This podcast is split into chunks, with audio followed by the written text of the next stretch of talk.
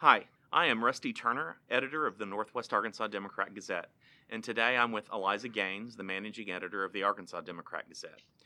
We're here today to tell you about a project our newspapers will launch together this weekend called COVID Classroom. It's a continuing series examining the impact of the coronavirus pandemic on K 12 education across Arkansas. The first installment will publish in print, replica, and online editions this Sunday. Along the way, we'll be joined today by editors and reporters on our teams who are putting this ambitious series together. Eliza, welcome. Uh, and let's start by telling our listeners a little bit about how this project got started. Sure. Pretty early on, after schools closed, the Walton Family Foundation decided to support a couple of news organizations to help them provide more education reporting during the pandemic. So the first step was for our two newsrooms to come up with a list of challenges facing schools as a result of the pandemic. And it was very long, as you can imagine. But we also created a list of success stories like the discovery of new ways to teach and connect, examples of teachers and administrators going above and beyond to make sure that their students were learning in a new environment. That's right, and that and and so as we worked together to develop the, the that story plan, we uh, um, uh, came up with with we think is uh, what's going to be a very thoughtful and and informative series that's going to help parents and patrons and and uh, and, and, people in Arkansas kind of understand what's happening in education and how things may be different uh, um, uh, once the pandemic has has passed. Um, we'd also point out that while we're we're really grateful for the support of the Walton Family Foundation, uh, this series is uh, is being independently reported. There's no uh, uh, there's no participation by the foundation in any of the reporting, editing, researching. All the decisions are being made by our local newsrooms, and there's no there's no uh, pre-publication approval involved. We're uh, we're going to go where the stories and the facts lead us. Uh, so we're we're excited about the opportunity to bring uh, bring this information to our readers. Um, we also have with us today Hunter Field. He's an assistant city editor at the Arkansas Democrat Gazette, and and Hunter, uh, thanks for being here. Could you talk a little bit about some of the stories that uh, that we're working on that we'll be able to bring to our readers over the next uh, next few weeks and months? Yeah, thanks, Rusty. Um, as you'll hear Emily and Dave talk about, this first uh, set of stories that's running uh, this weekend and next are, are, kind of setting the stage. They're an overview of where we are, uh, how our districts planning to go back to school, what are the different creative ways they've come up with um, and then in the coming weeks, we're going to look, we're trying to be really comprehensive. We're going to be looking at all the technological challenges that come along with trying to have kids learn remotely. You know, Arkansas is always at the bottom of the rankings when it comes to broadband, uh, particularly in rural areas. Uh, we're going to be looking at what is this going to do to this whole generation of students or, and, and how far uh, are they going to be falling behind? uh, what what are the mental health implications because there's so many kids get so many um, you know support services like mental health counseling through their schools um, you know food insecurity a lot of kids depend on breakfast and lunch from their school districts. Um, and the one thing uh, that sticks out about all of it is is the uncertainty. So all these stories could change because it seems like by the week uh, there's there's new things happening. And uh, you know we, we may have to, to turn on the spot uh, as more uh, more developments come forward. I think that's exactly right. That's one of the big challenges of this story is that is that news will often overtake the events that we're we're working on, and we have to change gears uh, pretty quickly. Um, uh, Dave Perozek is here. He's uh, he's a reporter for uh, the Northwest Arkansas Democrat Gazette, and uh, he's he's he's preparing the overview story to introduce the series that'll run Sunday. So, Dave, can you kind of give us a, a little uh, a little preview of what uh, what that story is going to say? Sure. Um, you know, uh, uh, as an education reporter, you know, ever since this pandemic started, doing a lot of stories pandemic related uh, uh, to schools, and um, but only really in kind of bits and pieces. You know, just. Um, but this story that we have coming Sunday is um, kind of gives us an opportunity to take a step back and um, kind of uh, see how we got here and uh, kind of give our readers uh, an idea of all the different ways that this pandemic has really touched education.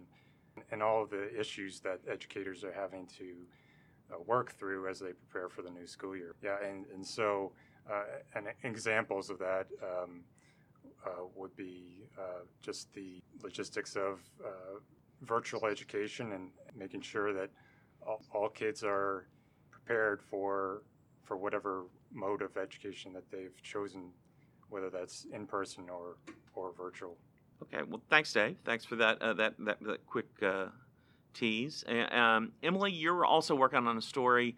I think it focuses on uh, what parents uh, and, and and school kids can expect if they when they get back to school uh, here in a couple of weeks. And uh, I think your story's going to be published the following Sunday. So can you kind of give us a little a little preview of what you're working on and what you've discovered? Sure. yeah. So I am working on a story um, just about what different school districts' plans are and how parents and educators are kind of working within those plans um, to make sure that uh, they are doing the, the best that they can um, to deliver education safely and to just feel safe um, during the pandemic. So, Arkansas has about 260 traditional public and charter school districts with about 1,100 schools among them. And they're not required to come up with operational plans uh, for reopening, but many of them are.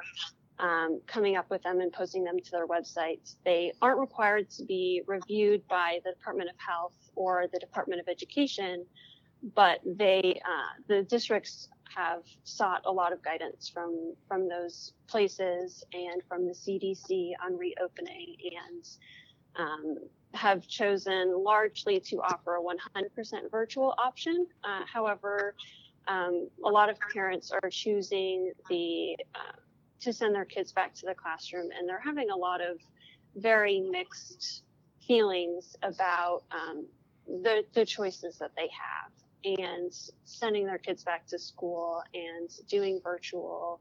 Um, they're still uh, learning a lot from their districts as they have open houses and orientations about just what it's going to be like. And and this is one of those stories that, that changed while we were reporting it. Uh, I think it was last week when uh, uh, when mm-hmm. some schools who had planned uh, planned not to have school uh, schools open five days a week uh, got uh, were notified by the state that that uh, they were going to have to have kids are were going to have to have uh, access to schools five days a week. So that kind of changed things in midstream, didn't it? Yes, it did. Um, and uh, I know a lot of school districts maybe um, they weren't exactly sure um, what they would do at first or exactly what that directive meant of five days a week. So, also on August 5th, um, Education Secretary Johnny Key issued uh, some more written guidance on that um, that made some schools feel a little bit more comfortable with some of the plans they had already. Um, and so, there are some districts that added a five day a week option or um, kept some of their current plans but readjusted them so that they could fit um, within that requirement so that kids can come to campus five days a week still. Um, but it definitely threw some of them for a loop um, because for several weeks, educators had been, you know, coming up with plans for a very specific um, method of delivering their education, and all of a sudden they uh, weren't really sure if they could keep doing that. And some of them, I, I think, are still are still working it out. I think it's great that the the series coincides with the start of school. So, you know, the first story is give an overview of the effects COVID has had on education so far, how schools are planning to keep the teachers and the kids healthy, and what the beginning of school will look like. And I think it's important that we mention here that all of the stories will be available online to everybody. Um, you do not have to have a subscription to read these stories.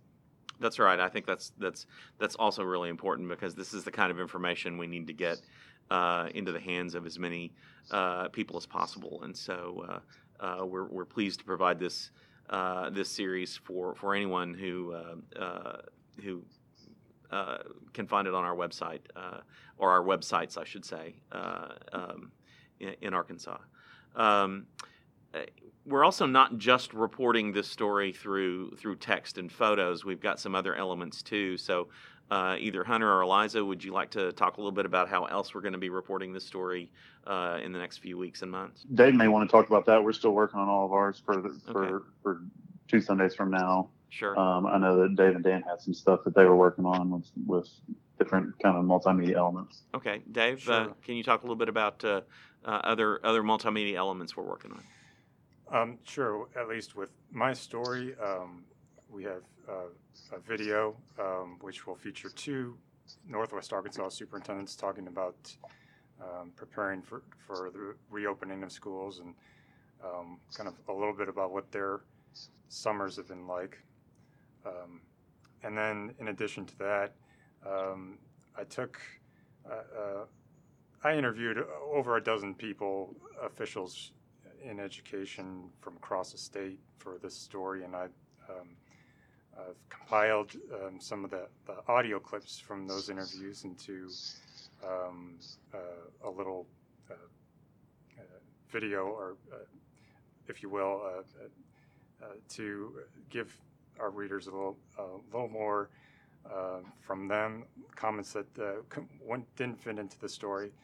Um, so those are two uh, additional elements uh, that I've been working on. All right. Um, so, and this is for for any of you. Um, have you have you been surprised by anything that you've learned? Have you have you come across uh, some information that, that you didn't expect in the in the process of reporting or, or researching or editing the series? Uh, and I'll, you know, the reporters can answer that, or the editors, either one. Yeah, so there have been some things that I've learned that I, I really hadn't thought about. Um, you know, I think that teachers are working very hard um, just to make their classrooms safe. And so I've heard varying things about, you know, how they're doing that. Um, and one of the things that I, I've heard from multiple people was they're hanging shower curtains in their classrooms to separate desks um, because it, some are nervous about the potential fire hazard, perhaps, of plexiglass, um, using too much plexiglass anyway. And so they are, are using shower curtains. Um, and they're just resulting to like some other creative means um, just to make sure their classrooms are safe. They don't know that the shower curtains will be all that effective, but it's it's an example of the things that people are doing um, just to do whatever they can to make the classroom safe. One of the I've really been struck by by all the uncertainty, like I mentioned before.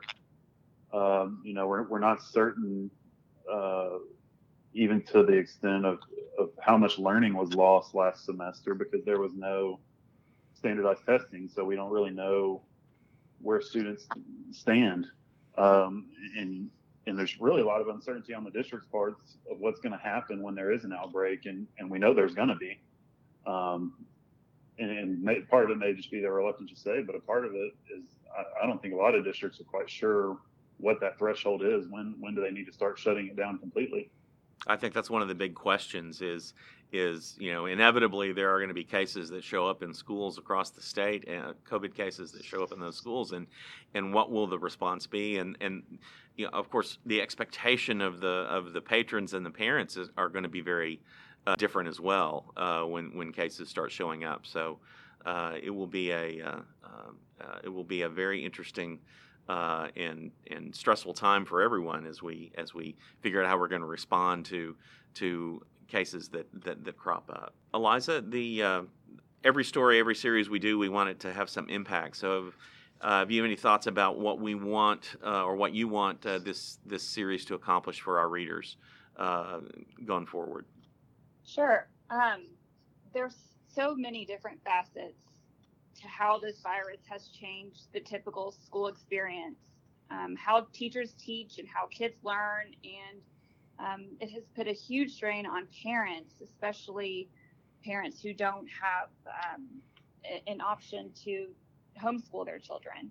So um, I think if we gather the appropriate data and interview a range of people who are going through this, we can really help provide a guide for educators and parents and students during an unprecedented school year. Um, and like we mentioned, this situation is ever changing, so we will we will bring that to the readers as well.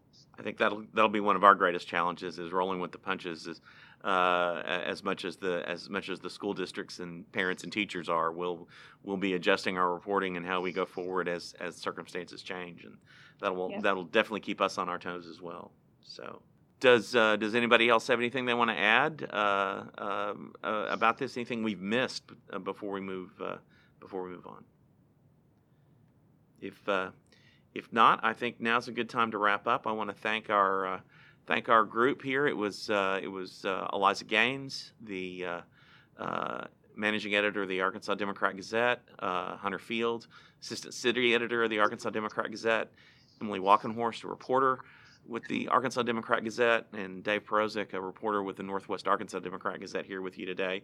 I'm Rusty Turner. I'm the editor of the Northwest Arkansas Democrat Gazette, and we hope you will look for our series uh, um, which which begins Sunday, August 16th, uh, in our print editions uh, and also at our websites.